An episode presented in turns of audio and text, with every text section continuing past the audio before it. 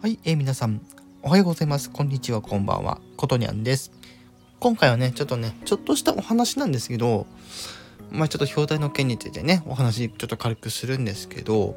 まあ、最近ですね、あの、私ですね、ガレージバンドっていう、あの、アプリ使ってまして、まあそこからですね、えー、曲をエクスポートするわけなんですよ。で、そのエクスポート先をドロップボックスにしたりとかしてて、そこからこの、えー、スタンド FM の方に載せるっていう過程でですねドロップボックスが、ね、うまく稼働してない時が多くってちょっと困ってるんですね。でそこであ私もノートパソコン持ってるしあのパソコン版実装されてるし